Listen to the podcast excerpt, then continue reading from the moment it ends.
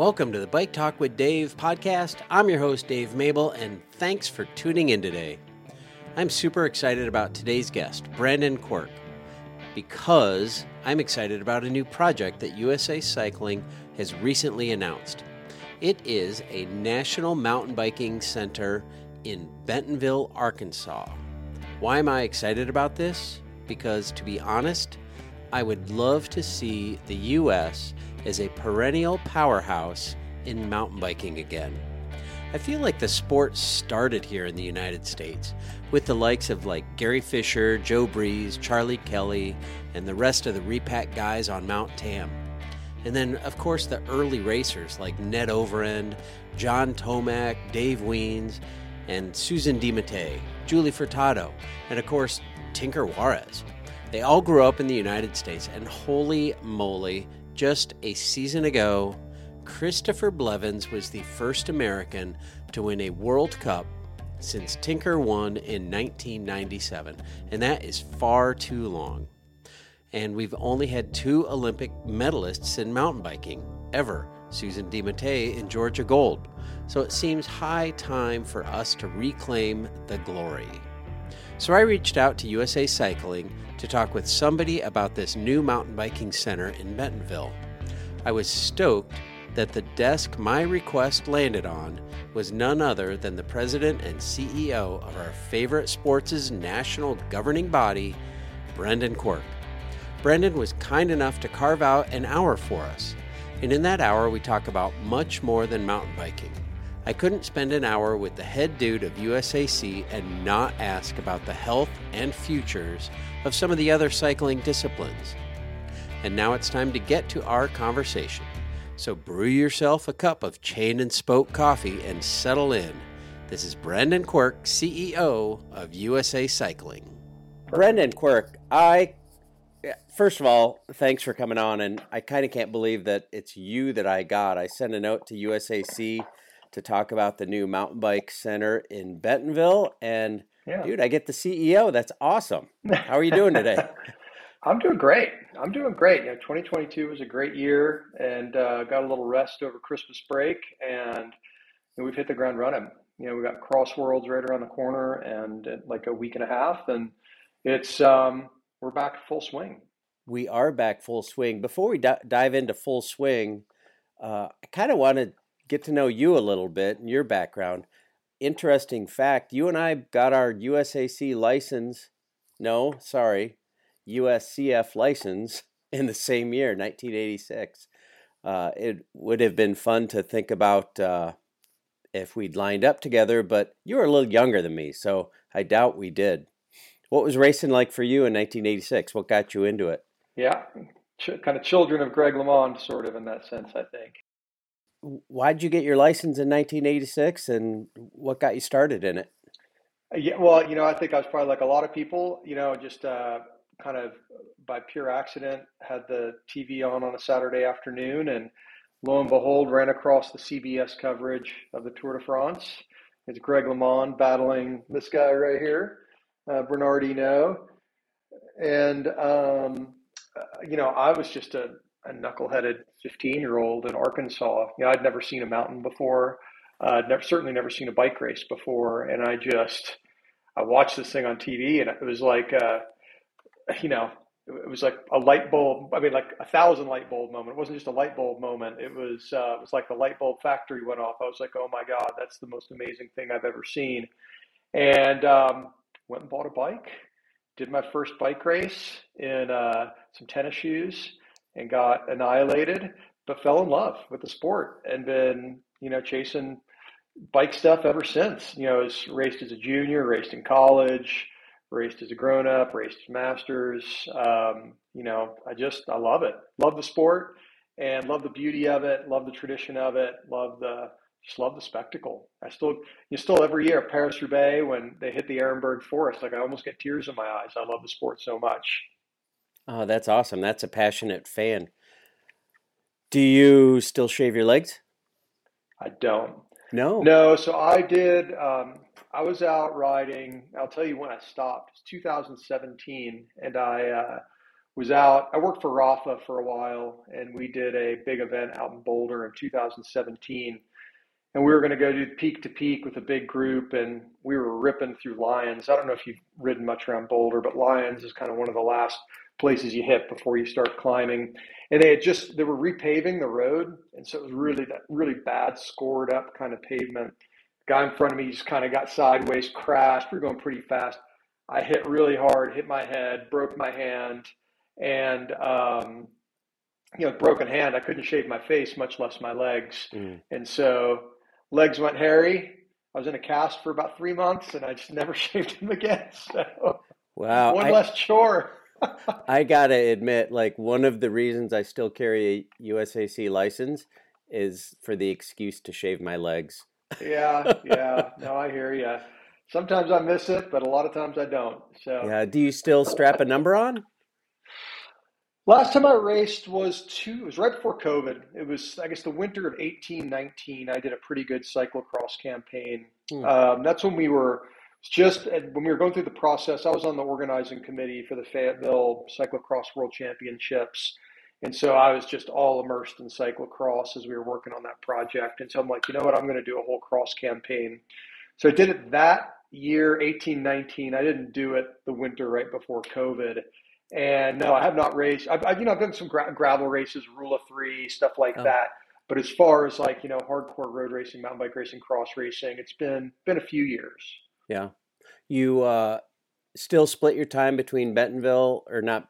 I don't know if you live in Bentonville. You're from Arkansas. Where in Arkansas? I'm from I'm from Arkansas. I'm from Little Rock. You know, I worked Little Rock. in Bentonville for about four years, and when I took this job at USA Cycling I moved from Bentonville back home to Little Rock uh, for a variety of reasons, mostly family reasons. Um, but still get up to Bentonville a bunch. Still ride my bike up there. It's where all my best riding friends are, and uh, yeah, I love being up there when when I can when I can get up there. Dig it. Well, there's a lot of news in Bentonville, the uh, mountain bike capital of the world, and and I may ask you to defend that um, defend sure. that statement. But uh, uh, before before we dive into the mountain bike center there you are ceo of usa cycling and you kind of came from a, a business side of uh-huh. cycling how like what was the road that led you to ceo ness yeah yeah so i um my first job in the bike business i think it was like 1994 1995 you know, turning wrenches building you know, entry level mountain bikes in a bike shop. Um, and I did a lot of time in a bike shop. You know, I was racing bikes, I was doing other things in life. And the beauty of the bike shop, at least back then, is you know, you get paid cash per bike that you built, and I needed cash. And so uh, I worked my tail off trying to just, you know, make ends meet, uh, working in a bike shop. One thing led to another. Um, late 90s, started my own bike shop with a friend of mine. Um, and the very abbreviated version is um, between, let's call it 1998 and 2011. We turned this little bike shop, little two man bike shop that was like a shoebox, uh, the size of a shoebox, right? It was tiny. Uh, we turned that into North America's biggest online, uh, you know, e-commerce site. It's competitive cyclist is what we built. And so I was CEO, co-founder and CEO of Competitive. From When we started it, I guess officially it was like 1998, 99, so long ago, I don't even remember we um, you know, built it like mad through 2011. 2011, we sold it to our biggest competitor, backcountry.com, out in Park City. We moved the business from Little Rock to Park City. I moved to Park City. All of our employees did. And I served on the leadership team of backcountry.com for a couple years. It was part of a publicly traded company, so it's kind of cool. It was like the business school that I never went to. It was kind of a crash course of what this kind of like somewhat scaled e-commerce in that era. You know, how, what what are what are the things you have to do to build a great business? It's also cool because I learned a lot about the outdoor industry in general, skiing, things like that. I'd never skied. Moved to Park City when I was 40.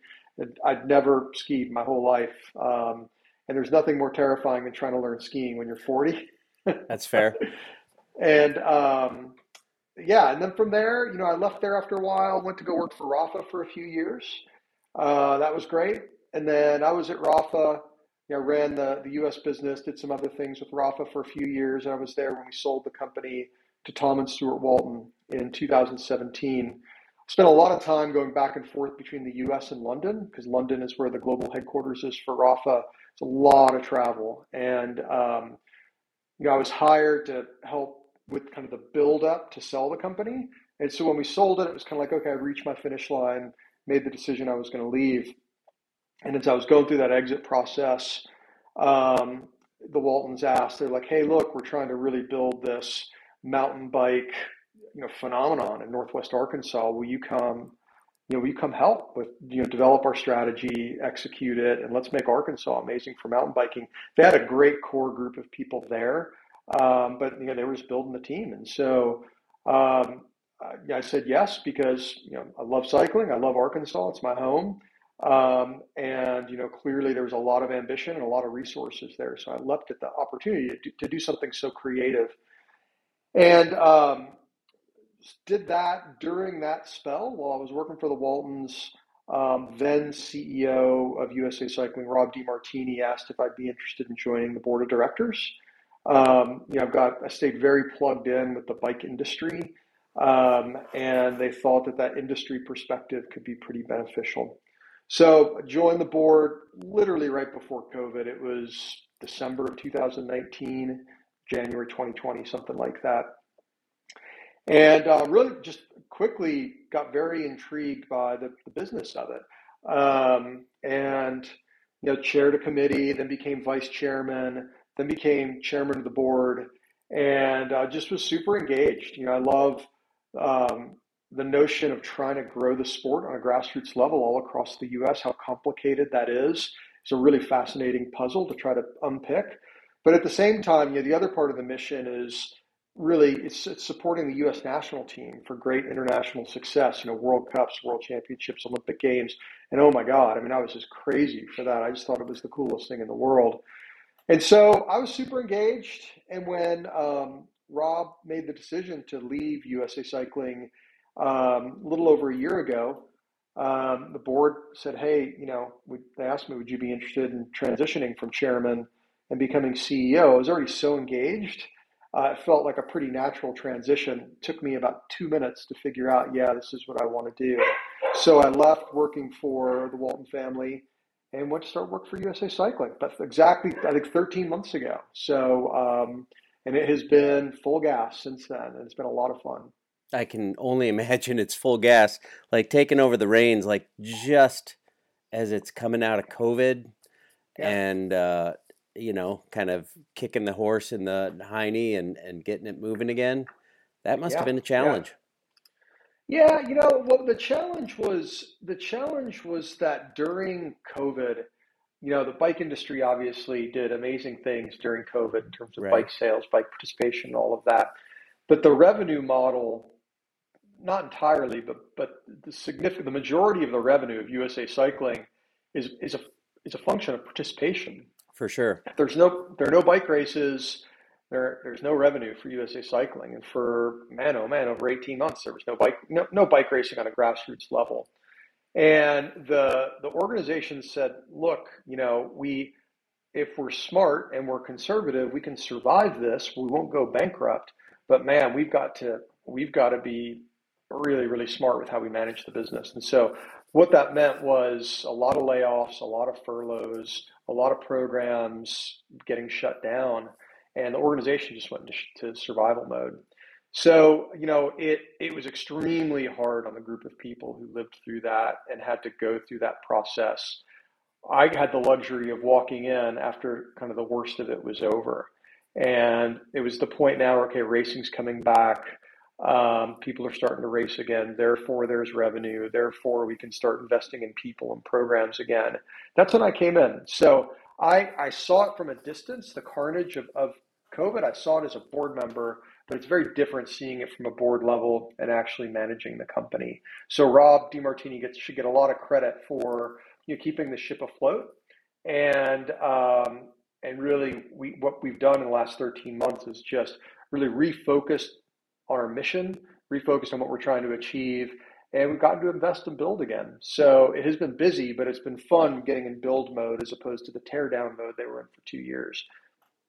Yeah, I actually just today saw a couple of speaking of build mode, uh, USAC uh, things, the athlete development pathway and uh, yeah. the search for speed.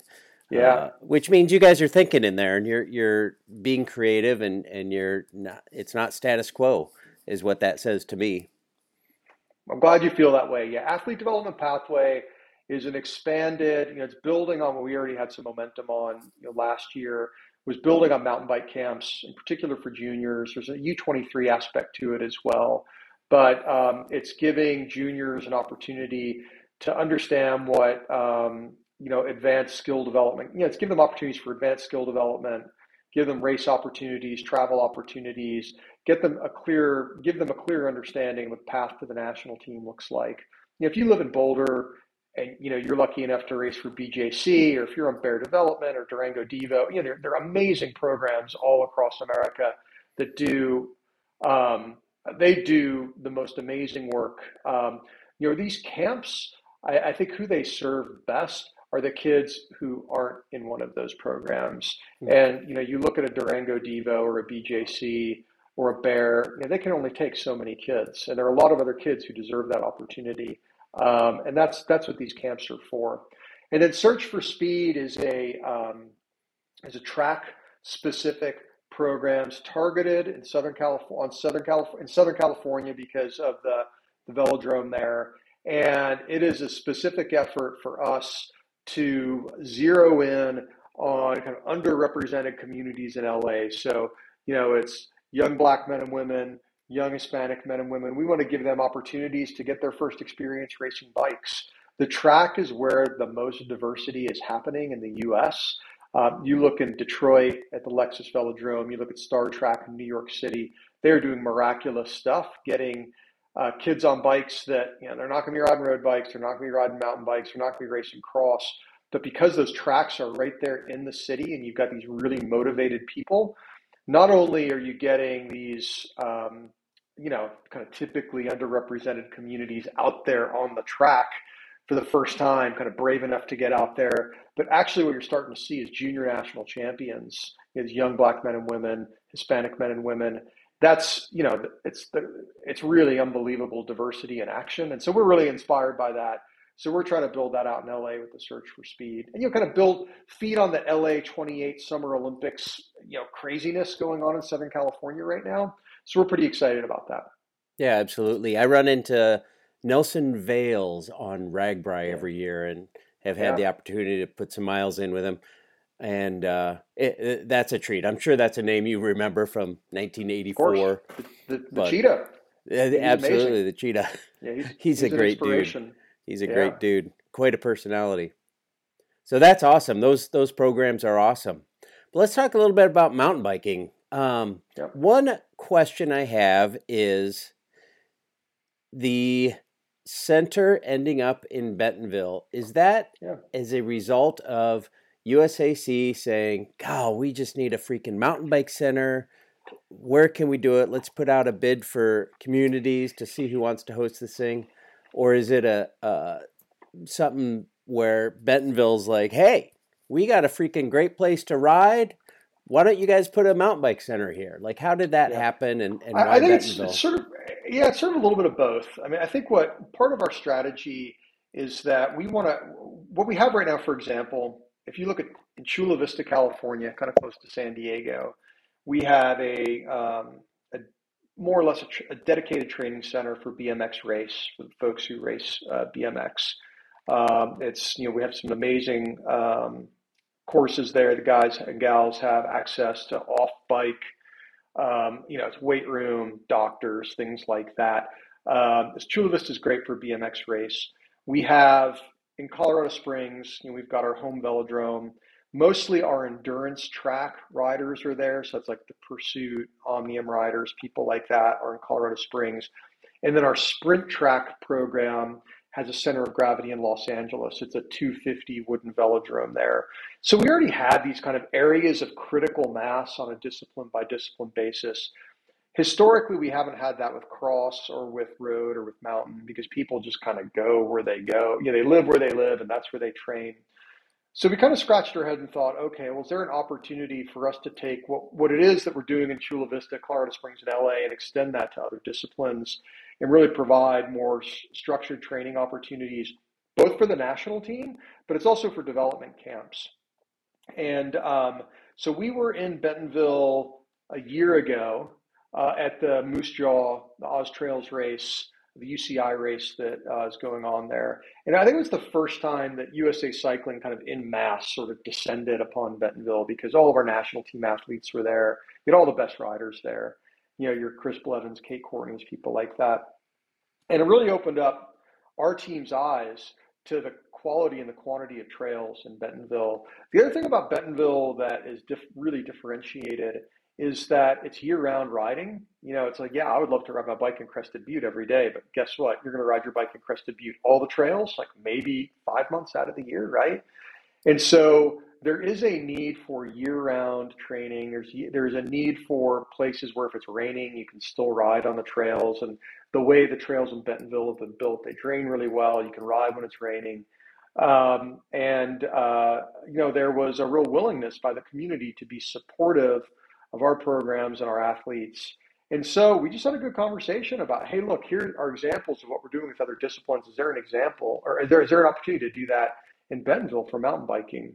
So it was, it was, um, you know, it's just like like you always have in business. It's just um, you're around smart, motivated people with kind of complementary missions. Bentonville wants to be the mountain bike capital of the world we want to be the best mountain bike racing nation in the world at USA Cycling, and it made a lot of sense to bring these two missions together. So we're going to have a small office we're going to build there. At first, I expect probably eh, five, maybe six people this year to be hmm. uh, based in that office. But what we're going to have is our mountain bike staff is really going to be spending a lot of time in Bentonville. On the national team side, what you'll see are training camps, fitness camps, team building camps, things like that. But then what you'll see is from a junior development camp standpoint, um, you're going to see a lot of activity there because it's just it's very um, it's really well built for getting you know 20 30 kids out there and um, getting in the miles you want getting skills training you want and being able to do it in a fairly affordable fashion. So uh, that's that's really how we'll be coming to life there. Uh, how does that or does that benefit the programs in I'm going to use Des Moines, Iowa because I'm here. Des Moines, Iowa, Madison, Wisconsin, I don't know, Indianapolis, etc. The places where there are some small kind of mountain bike communities where there may be a, a local Devo team or maybe not mm-hmm. even a Devo team. Maybe there's some Nascent high school action going on. Can this center benefit what's going on in the rest of the country? You know, I think that I think that um, I think if there are riders in those programs who are have ambitions, you know, real ambitions as bike racers. You know, I want to be a national champion. I want to be, you know, I want to go race a World Cup, things like that. Um, or I want to have a very concentrated skill development, you know, week with national team coaches that are just exceptional at training those skills. Um, you know, I think that what we're doing in Bentonville is going to be perfect for that. What we're not going to be doing is, let's say, taking some, you know, entire team from Dallas and hosting them there. That's really mm-hmm. not in the cards for us. But I will say, Bentonville is a community, you see that all the time, though. You see these teams that show up and do training camps there. And they just kind of do it of their own volition. Bentonville makes it easy. Again, it's affordable. There's an insane amount of terrain that you can ride. And um, so it just, it, in a self service way, the community does that really well already. Hmm, I can see that. Do you, sidebar, do you have a favorite trail there? Um, yeah, yeah, it's probably the back 40. I'm not hmm. like a really technical riding is not my cup of tea. Like I came up road riding. I just, you know, I get white knuckles. I'll go ahead and admit it. Um, you know, big jump lines and things like that. It's just not my jam. Um, I like the back 40 because it's, yeah, it's a little bit marbly and loose in places, but you know, it's not like big rock gardens, big nasty rooty stuff. Cause I just don't, that's just, I get scared. I'm gonna hike. Fair enough. I'm gonna hike a bike. I'm gonna hike a bike. I'll admit that. So I, uh, I'll grip my I'll grip my teeth on a cyclocross bike and maybe go through you know one section on one lap, and you get used to it after a while. But the idea of going out for two hours and encountering that all the time, just to me, is exhausting because my technical skills are pretty bad. I I will not uh, say I've never hiked a bike myself. Yeah. So yeah, I get it. Yeah. I totally get it. So yeah, back forty is pretty good, and then um, yeah, God, there's so much good. And then Coler is great as well. So yeah, have you Yeah. ridden there before? Have you ridden in Bentonville? Yeah, I've been down maybe four times. Um, Yeah. You know where I like is uh, thank you. I'm wearing the hat, Ozcross. Um, holy moly, the trails around Centennial Park and then down, is it Kessler Mountain Yeah, Kessler's great. in uh, Fayetteville are so much Yeah. fun. Like go down, stay in Bentonville, do three days in Bentonville, but make a day for Fayetteville. Yeah, the Fayetteville's great. There's another network there called Lake Wedington. There are a bunch of brand new trails there that are just superb. So, I mean, that's the beauty of it. You look, see, Bentonville to Fayetteville, that kind of corridor, let's say as the crow flies, is maybe like 20 miles between them. Mm-hmm. But, it, you know, you go from Fayetteville north into Bentonville to the Missouri border. You know, I think there's something like 400 miles of single track. I mean, it's just crazy. And you can stay in downtown Fayetteville. You don't need to get in your car. You just ride from the hotel. Same Right. with Bentonville. I mean, the beauty of it is you can go for four days, and except to maybe go to Bet, you know, go to a different town to to ride in, you um, uh, you don't need to get in the car. I mean, that's what's so amazing. It is. It absolutely crazy. is amazing. I'm gonna let my dog in here, but you can keep talking. Here you go. Um, hey, dog. So, uh, since you kind of brought that up, how do you? And I've talked to people from all over the country who ride mountain bikes all over the country, and Yeah. I'm like, Bentonville is calling itself the mountain bike capital of the world. Like, what do you think of that? So, justify Bentonville calling Yeah. itself the mountain bike capital of the world. Yeah, I mean, I think look, I think it's an aspirational tagline. I think um, I think where it is the mountain bike capital of the world, or it's you know an amazing.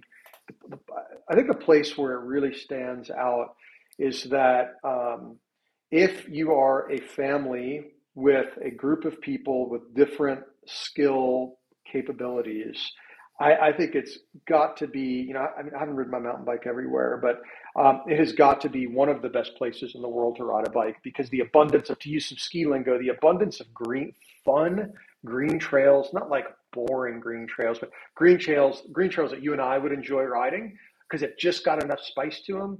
Um, the abundance of trails so that everybody can have an amazing experience. I mean, that's so critical to the strategy of how they're trying to develop the, the trail networks.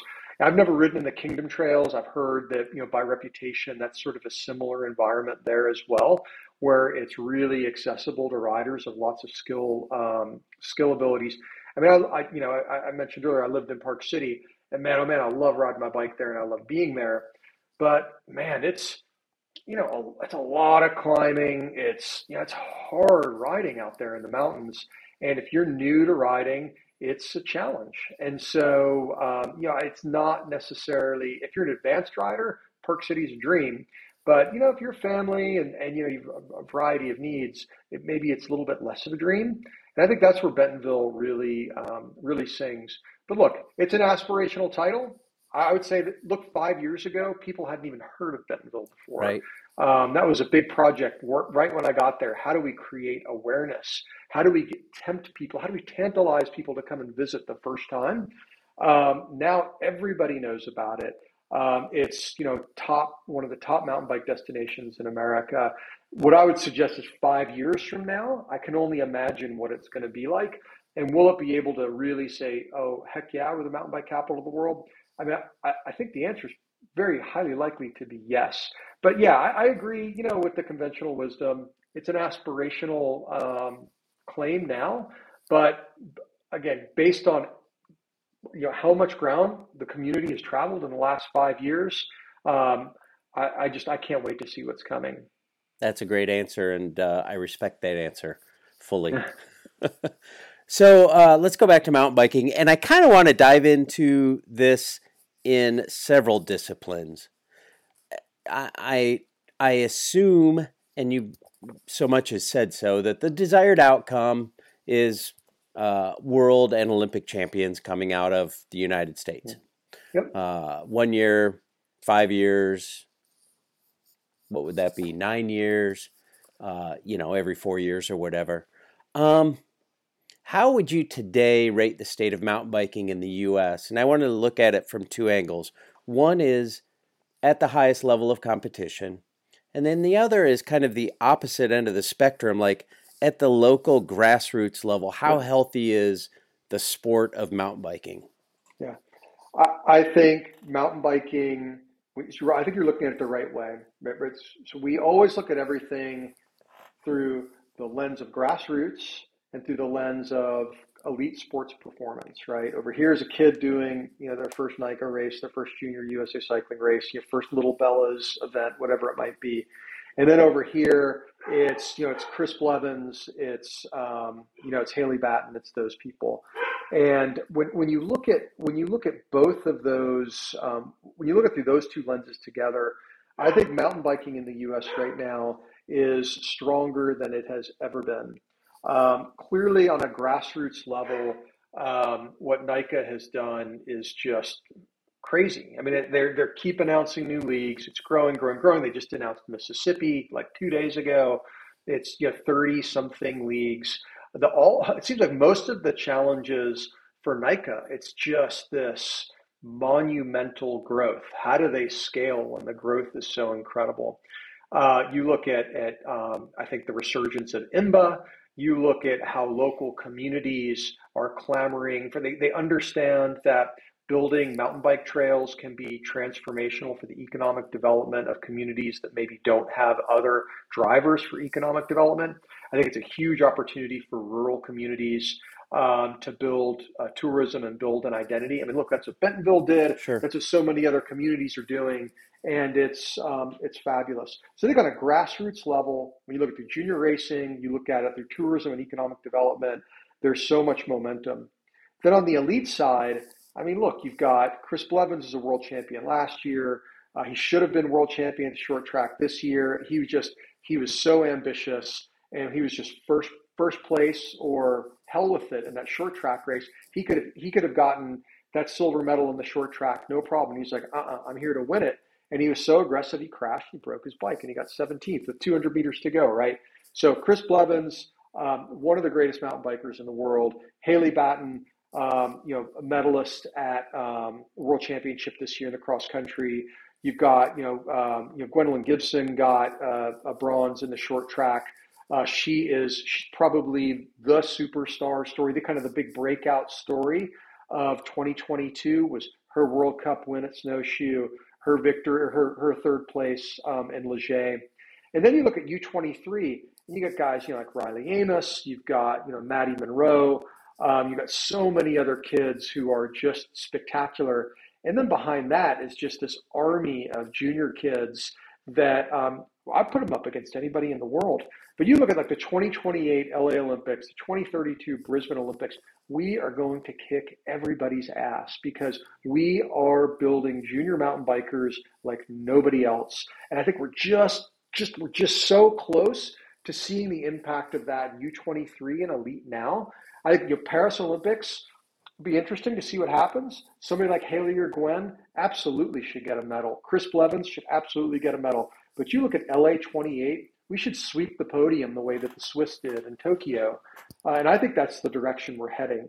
So I am excited, optimistic. I think we're really taking the mantle back of mountain biking is an American sport, and we're going to freaking own it in global racing, uh, hands down. So Swiss, formidable. Europe is formidable, but we have this young generation coming through that is going to be amazing. Hmm, that's awesome. I literally got goosebumps with you saying that and I can tell you're passionate about it. You believe yeah. that for sure. Oh, for sure. That's awesome. It'll be fun to watch. Super fun to watch. Yeah, it's so, fun to watch now, right? Yeah, I mean it's amazing. Oh, it is fun to watch now for sure. Are you kidding me? Watching the World yeah. Cups last summer was great. Yeah.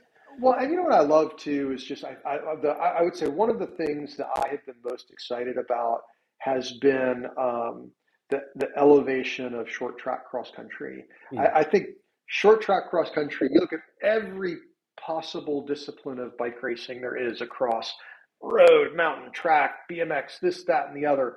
I would say short track mountain biking is one of the two or three most exciting disciplines to watch, bar none, across any um, any discipline within cycling. And I think that's just going to continue to drive the popularity of the sport. Now that Discovery is very invested in the World Cup and how that's going to be broadcast, I think the value of the World Cup is going to continue to explode, which means more and more great athletes are going to they're going to stay in mountain biking instead of jumping over to the road. And I just think it's um, there's just this amazing 10 year window in front of us of what the mountain bike World Cup's going to turn into. I just can't wait. Mm, that's awesome. Yeah, the uh, short track is like an explosion of of speed and thrills and chills for 20 minutes. It's just it's an amazing thing to watch. It's so fun. It's the best. Yeah, I agree. Uh, okay, you brought up the word road, so let's yeah. let me ask the same question in road, local yeah. level and elite level. What's the health of the road scene in the U.S.? Yeah, local level is really tough. Like you know, a master of the obvious, right? Everybody knows it. You know, road is um, road is uh, it's it's bouncing back. I think it's it's not at the low water mark. I think it hit the low water mark, you know, 2000 right before COVID, and then coming out of COVID, um, you know, we're starting to see some interesting signs uh, in road, particularly in the U.S. Less in the stage race and road race side, but it's more in the criterium scene. Um, we're starting to see some promising signs.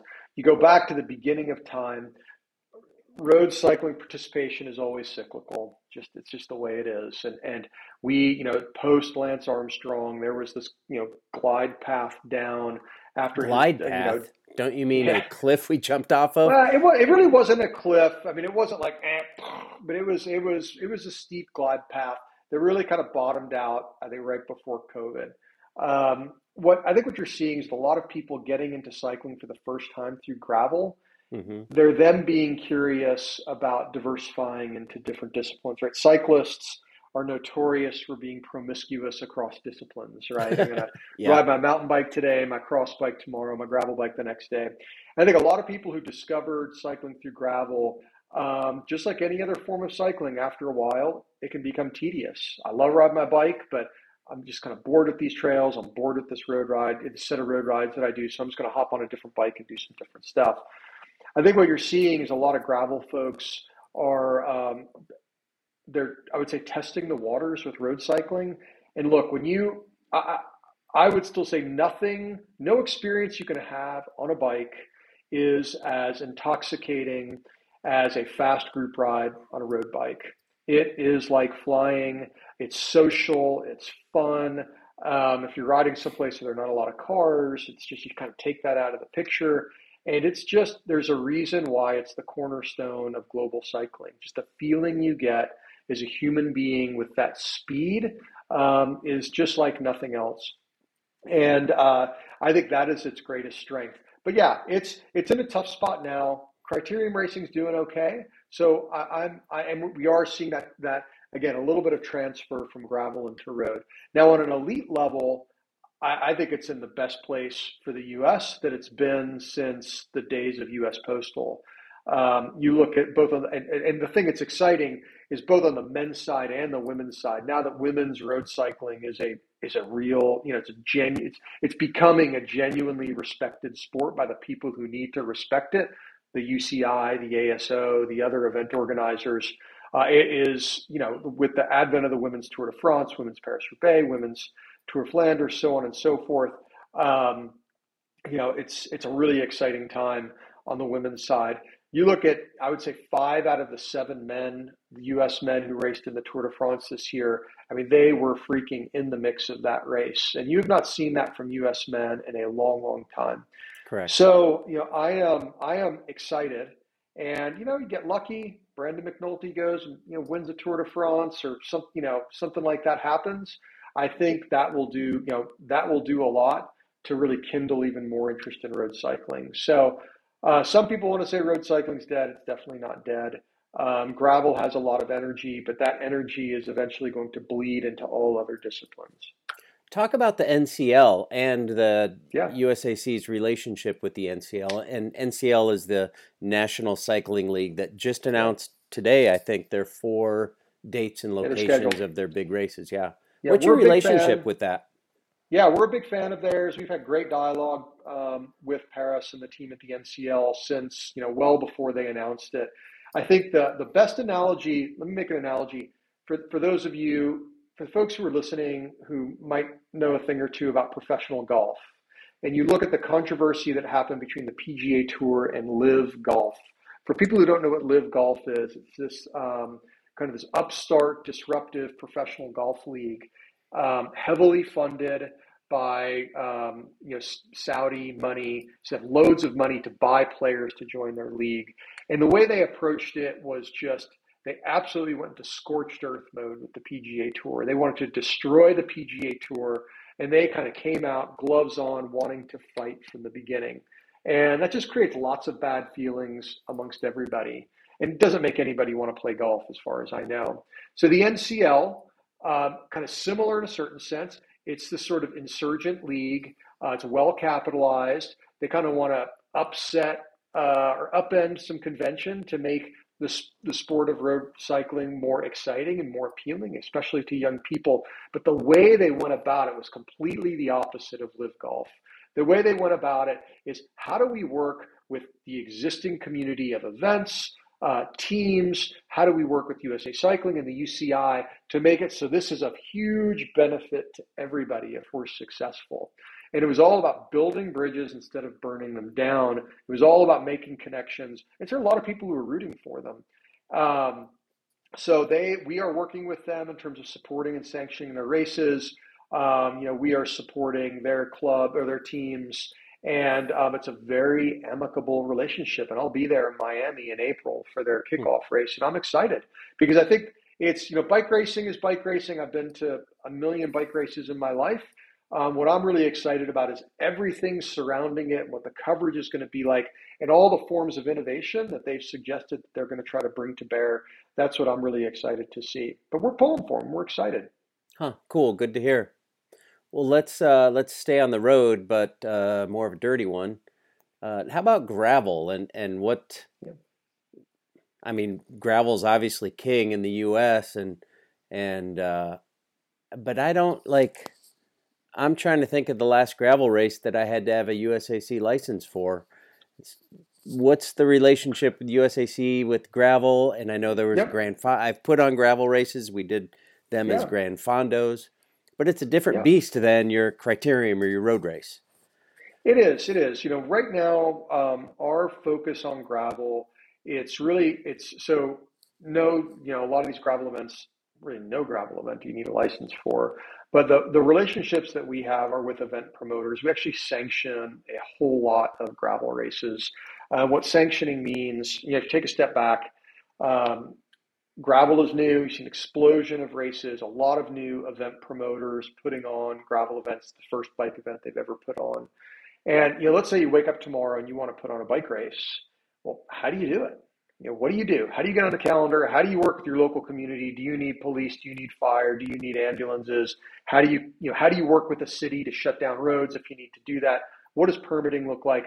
You know, there's a lot of stuff you need to do to be a, a, a good member of your community and put, you don't just put on a 5K or a 10K without talking to the city. You're putting it on it, right? It's same with bike races. So what we do is we have a whole event services department at USA Cycling where the job of those people is to support event promoters in putting on these races. We work with them to say, look, here's sort of your checklist, your framework of how you go about putting this event on. Uh, and so we're supportive with those, I would say, um, learning materials. We're there to talk to them, be on the phone with them, um, and support them in putting these races on people, you know, our, our mission is to grow the sport of bike racing. You can only grow the sport of bike racing if you have great event promoters putting on safe, um, high quality events. That's what our event services team is there for. Now, on top of that, you know, we have a, you kind of a sanctioning or an insurance uh, side of this as well. We're to, if you're, these event promoters are entrepreneurs. And people, people like talking about bike racing. They don't like to talk about the fact that event promoters are business people. And maybe they're not trying to make much money. Maybe they're not trying to make any money, but it is a business, even if it's a, a, a zero profit business.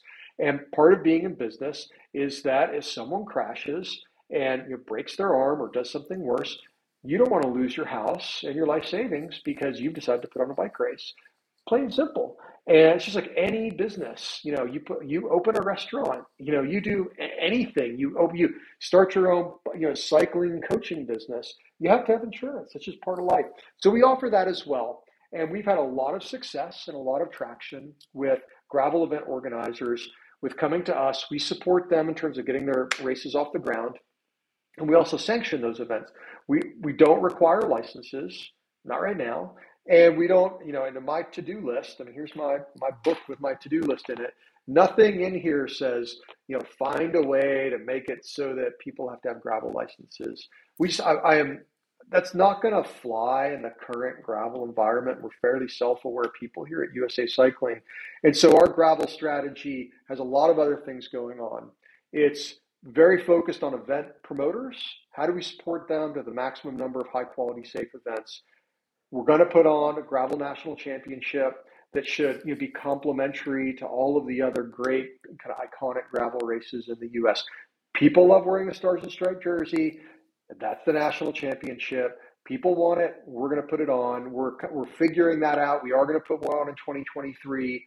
Um, you know, we have not nailed down the date and the the venue yet. We we've been close a couple of times, um, and we're close again now and hopefully we're going to be announcing that pretty soon. We're also going to take the Gravel World Championships with, a, I would say, a, a, an elevated level of seriousness in 2023 in terms of supporting riders. How cool would it be if Keegan Swenson raced in the Stars and Stripes at Gravel Worlds? I think a lot of people will be pretty interested in what that race would look like. So we're going to take that process with a good bit um, more focus and more. Re- we're going to put more resources towards it in 2023 than we were able to do in 2022. And then the other thing is we're going to support with existing events uh, a, a, junior and collegiate gravel series. Not this year, but this is a 2024 project. We want to build an amazing series that's going to give younger riders a sense of focus and a sense of something to you know to build on.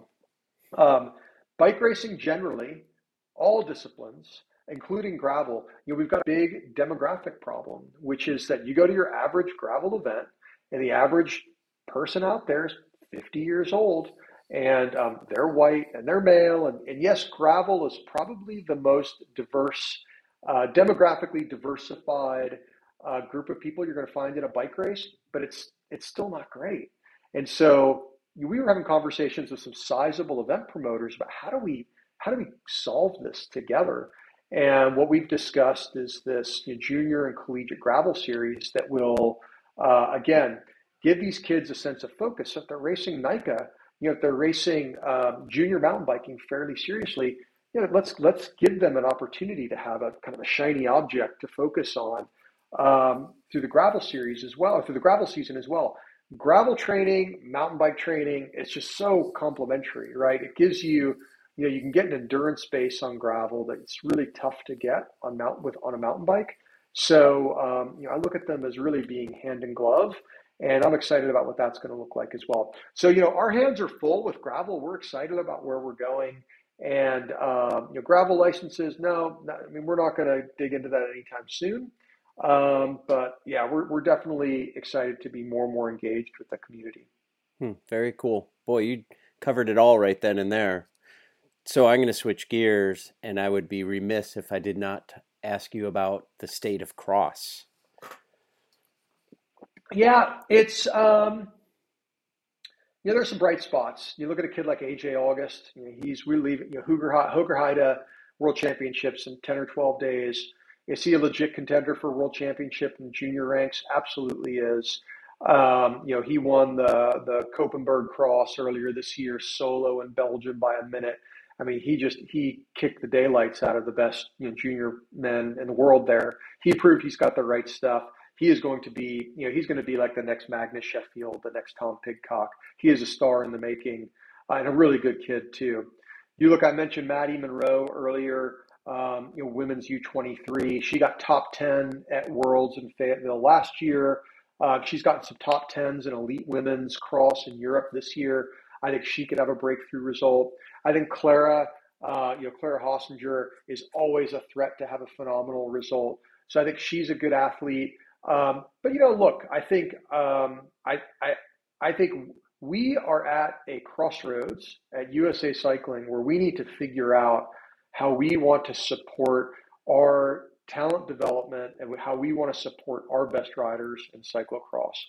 You know, it's tough because we, as the national governing body, we are focused by necessity on disciplines in cycling that are in the Olympic Games, right? Because we get a big part of how we get revenue for our high performance program is from the US Olympic and Paralympic Committee. What they care about is medals at the Olympics. They don't care about downhill. They don't care about cyclocross. They don't care about snowbike. They don't care about these other disciplines that are not in the Olympics. It's not that they don't see how maybe those connect to disciplines that are in the Olympics, but you know, it's just like a publicly traded company needs to be focused on quarterly results. The USOPC needs to be focused on the medal table every quad. And so, you know, we we are in a place where we have you know, we've done okay with growing investment in cross. We've got this thing called the Mud Fund that has been super in providing funding for cyclocross programs, but it's not enough money. It's not enough money to move mountains. So we are actually, I mean, I'll share with you, we're at a moment in about, you know, once Worlds is done, you know, we're on a little bit of a strategic vision quest right now with cyclocross, where we as an organization need to decide, do we really want to invest in cross? what is you know let's look at 2026 2027 what do we want the state of american cyclocross to be? Because if we want to build world champions fact of the matter is is if you're racing full time in the united states you're not going to be competitive in world cups. You're not going to be competitive at world championships. You need to love belgium you need to love holland you need to be there most of the race season most of the year you got to immerse yourself in the culture that's how Jonathan Page did it. That's how J Pow did it. That's how Tim Johnson did it. You know, there's not a long and storied history of great American cyclocrossers. Um, you know, KFC, the rest. You know, they how did they do it? They they went in head first and they never looked back. That is the only way you're going to be successful over there. For those riders to do that, and for us to be able to support American riders over there in some decent kind of quantities because we can't just have three people over there pursuing that dream. We need seven, we need eight, we need 10. They need to be elite, they need to be U23, they need to be junior. It takes money. And that money needs to come from us, and we need to go out and have a great plan that we can work with donors to the Mud Fund on to get them to believe in to support those kids um, who, are, who are pursuing that dream. But we don't have that vision yet of what do we want to be in 2027. 2026, 2027. So that's where it starts. That's the process that we're going to go through after Worlds. And we're going to share it with our donors. We're going to share it with our members. And we're going to say, let's do it. Let's go for it. But hey, guess what? What this means is our cyclocross budget's going to need to triple. And we need to find that money to support that. We can be as ambitious as we want with Team USA. It comes down to money. Um, we're like NPR, we're like PBS, we're like your other favorite, we're like IMBA, we're like your favorite local nonprofits. We just rely on the generosity of donors to fund these programs. And um, you know, donors want to be able to feel like they are investing in a mission that excites them and inspires them. We've never given them that with cyclocross. And so it's easy to talk about the Olympics. We know we want to get seven to 10 medals at the Paris 2024 Olympics. Our donors get very excited about that. We know we want to get 12 to 15 medals at the LA 2028 Olympics. But what do we want to do with cyclocross? Hmm. You know, we've never really defined that. So, so that's on us, and that's a project that we're going to knock out of the park in February. Oh wow! You know, I really appreciate your candor and uh, honesty, or at least I feel like you're being honest. I am. You act like you are. You for sure yeah. act like you are. So I appreciate that and and kind of calling it like it is. And uh, I don't know. I you've made me excited about for where USAC currently is, and uh, and where we could go. Like LA in 2028, it'd be super fun to bring home a whole bunch of medals again. Remember? Oh, could you LA imagine? 84? Could you imagine? Could you imagine? I mean, here's here's here's how we talk about it internally. Can you imagine the, the cross country mountain bike course goes right below, I mean, it's not, they haven't said this, it's just sort of like our dream vision, goes below the Hollywood sign oh, in Los Angeles. Super cool, imagine, iconic. Yeah, could you imagine some American kids who are graduates of NICA, you know, graduates of Fort Lewis or CMU or Milligan? Those are the kids that are getting medals in LA 28. I mean, if you can't get excited about that, you don't, you know, go, go take up lacrosse or something. I mean, it's just like go you know, watch the LIV tour. yeah, right. I mean, this is for us. This is every day what we dream about um, when we get up out of bed and we, um, you know, we go to work at USA Cycling. That's what we want to make come to life. Oh, that's awesome. So USAC is also a membership organization. Mm-hmm. Uh, I know I've been a member since well, you and I, 1986. Yeah. Do you know your license number off the top of your head? Oh, it's on my phone. is it four four nine eight seven six? Is oh, dude, I got you beat by like five. No, four eight eight two three seven. Uh, I beat you by a thousand. By, yeah. by about a thousand. Um, I think I might have let my license lap a, lapse a couple of years there, and I got a new one. I think I, I, the low number is low. I gave it up a long time ago. yeah, I hear you. Get it back. Do you still have your first license? The earliest license I've, I know this because there's a slide deck that I have where I found this license, and I have a, a deck that I or a slide deck in there. 1993 is the oldest license that I kept. But what I do have is when I was a junior in 1988, I did a um, I went to a talent ID camp put on by USA Cycling in Lake Placid at the Olympic Training Center there, and I have my ID card from that. So that's oh, probably the oldest awesome. relic that I've got. That's cool. My first license, like they actually would put a sticker on there and write your results. Yeah, yeah, yeah. And I had a good spring my very first year, so I I kept it with the sticker and the signatures on there cool. and, all that. I forgot yeah, about the stickers. Fun. That's so rad. Yeah, yep, totally. Yep. Little uh, USCF sticker. Do you remember the stick? Yeah. The that was an iconic sticker as well. The US. How many times have you said USCF in your working there? Ever? Or has it transitioned uh, you know, I well? think we throw. We, you know what the one we say more often that we're excited about is Norba. Oh, um, sure. Be, so we are one thing we are working on is so USCF less, um, but Norba is one that people are very fond of, and so we are working on trying to create again with we're in partnership with existing cross country races. We want to bring back something like the Norba National Series. Oh wow! Uh, we want to we want to make it so it will be a thing again where you can be a domestic mountain bike pro or an aspiring domestic mountain bike pro. We want to have a series, we want to have a unified series prize purse. Uh, we want to make it so that you can really live the dream in the US of being a mountain bike pro. And as we've talked about that, and this is probably going to come to life in 2023. And as we've talked about it internally, I want to call it the Norba National Series. Bring back the old sure. logo. Uh, I think it'd be a lot of good vibes if we did that. Uh, absolutely be some good vibes. Um, so, how does somebody become involved with uh, USA Cycling?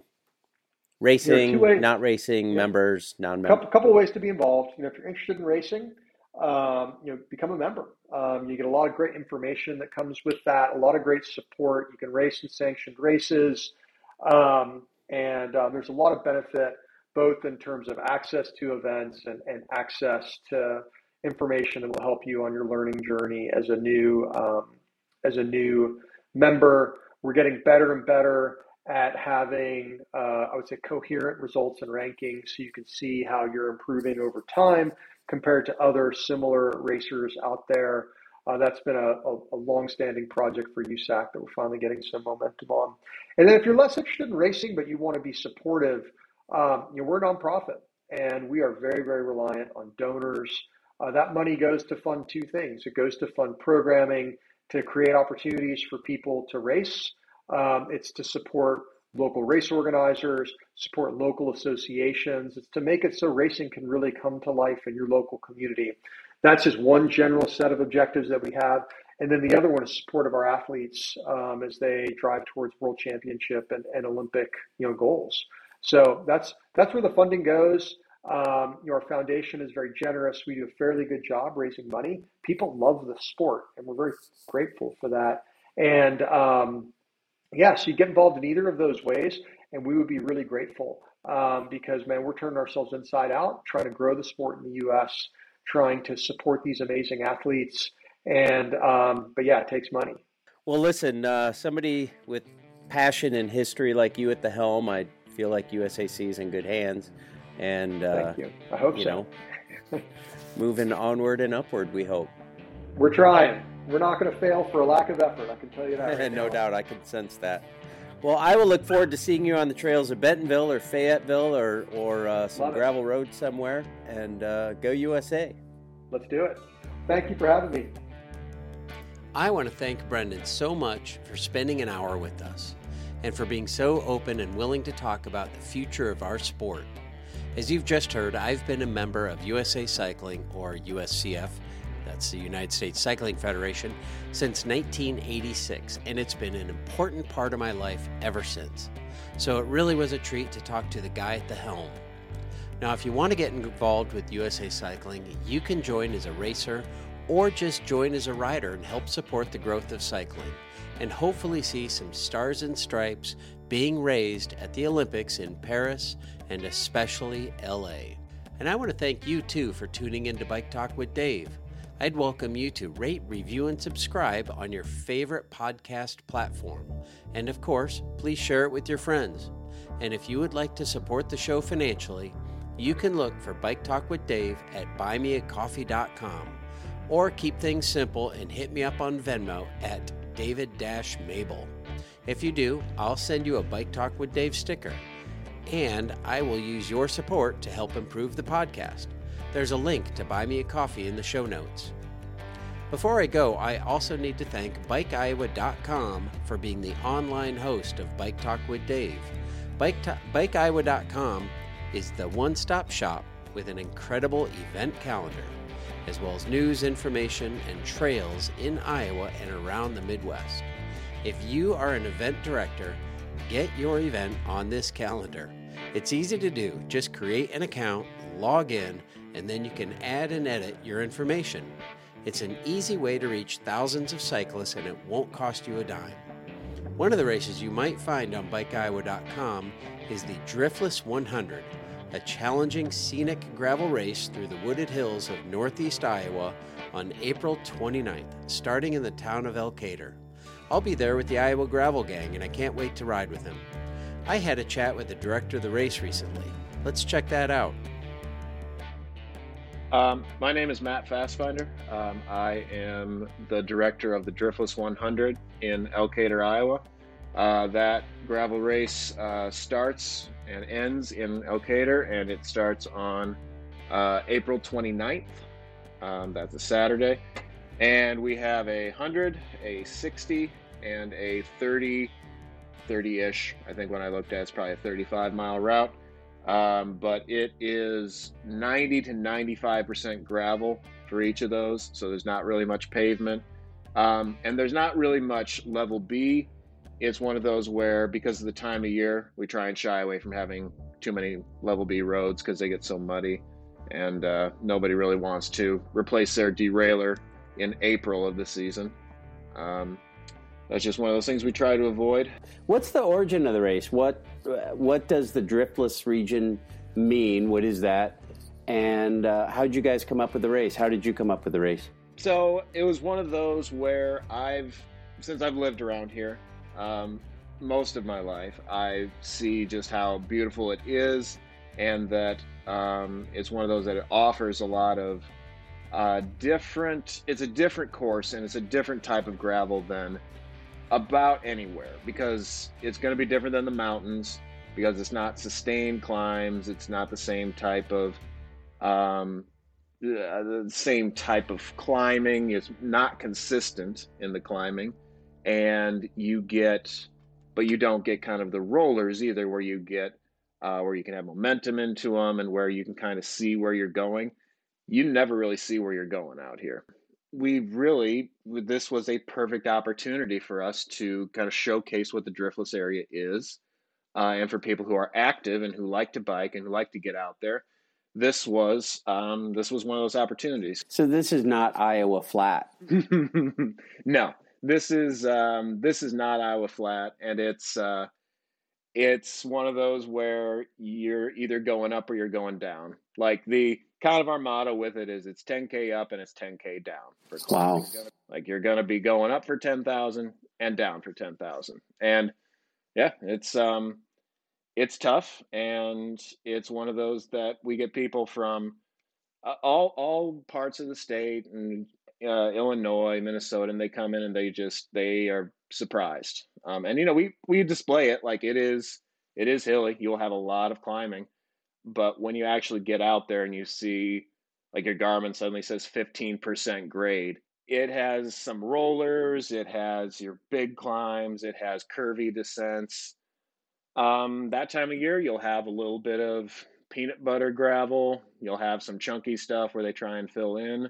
Hopefully, we don't have snow, but you know that that's part of the adventure. Uh, so, remind me again of the uh, the date, the distances, and where can people find information? Yep.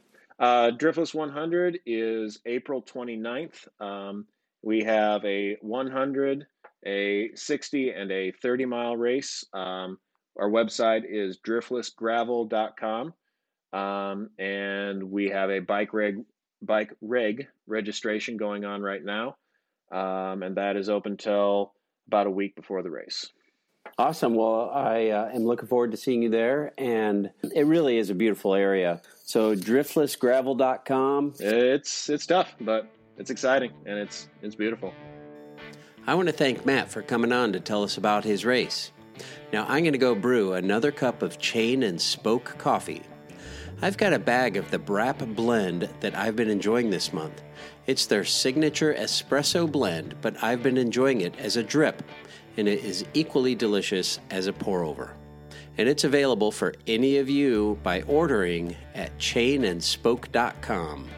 Thanks again for tuning in. We've got lots of great episodes coming up, including Mark West, mechanic for the Steve Tilford Foundation cyclocross team.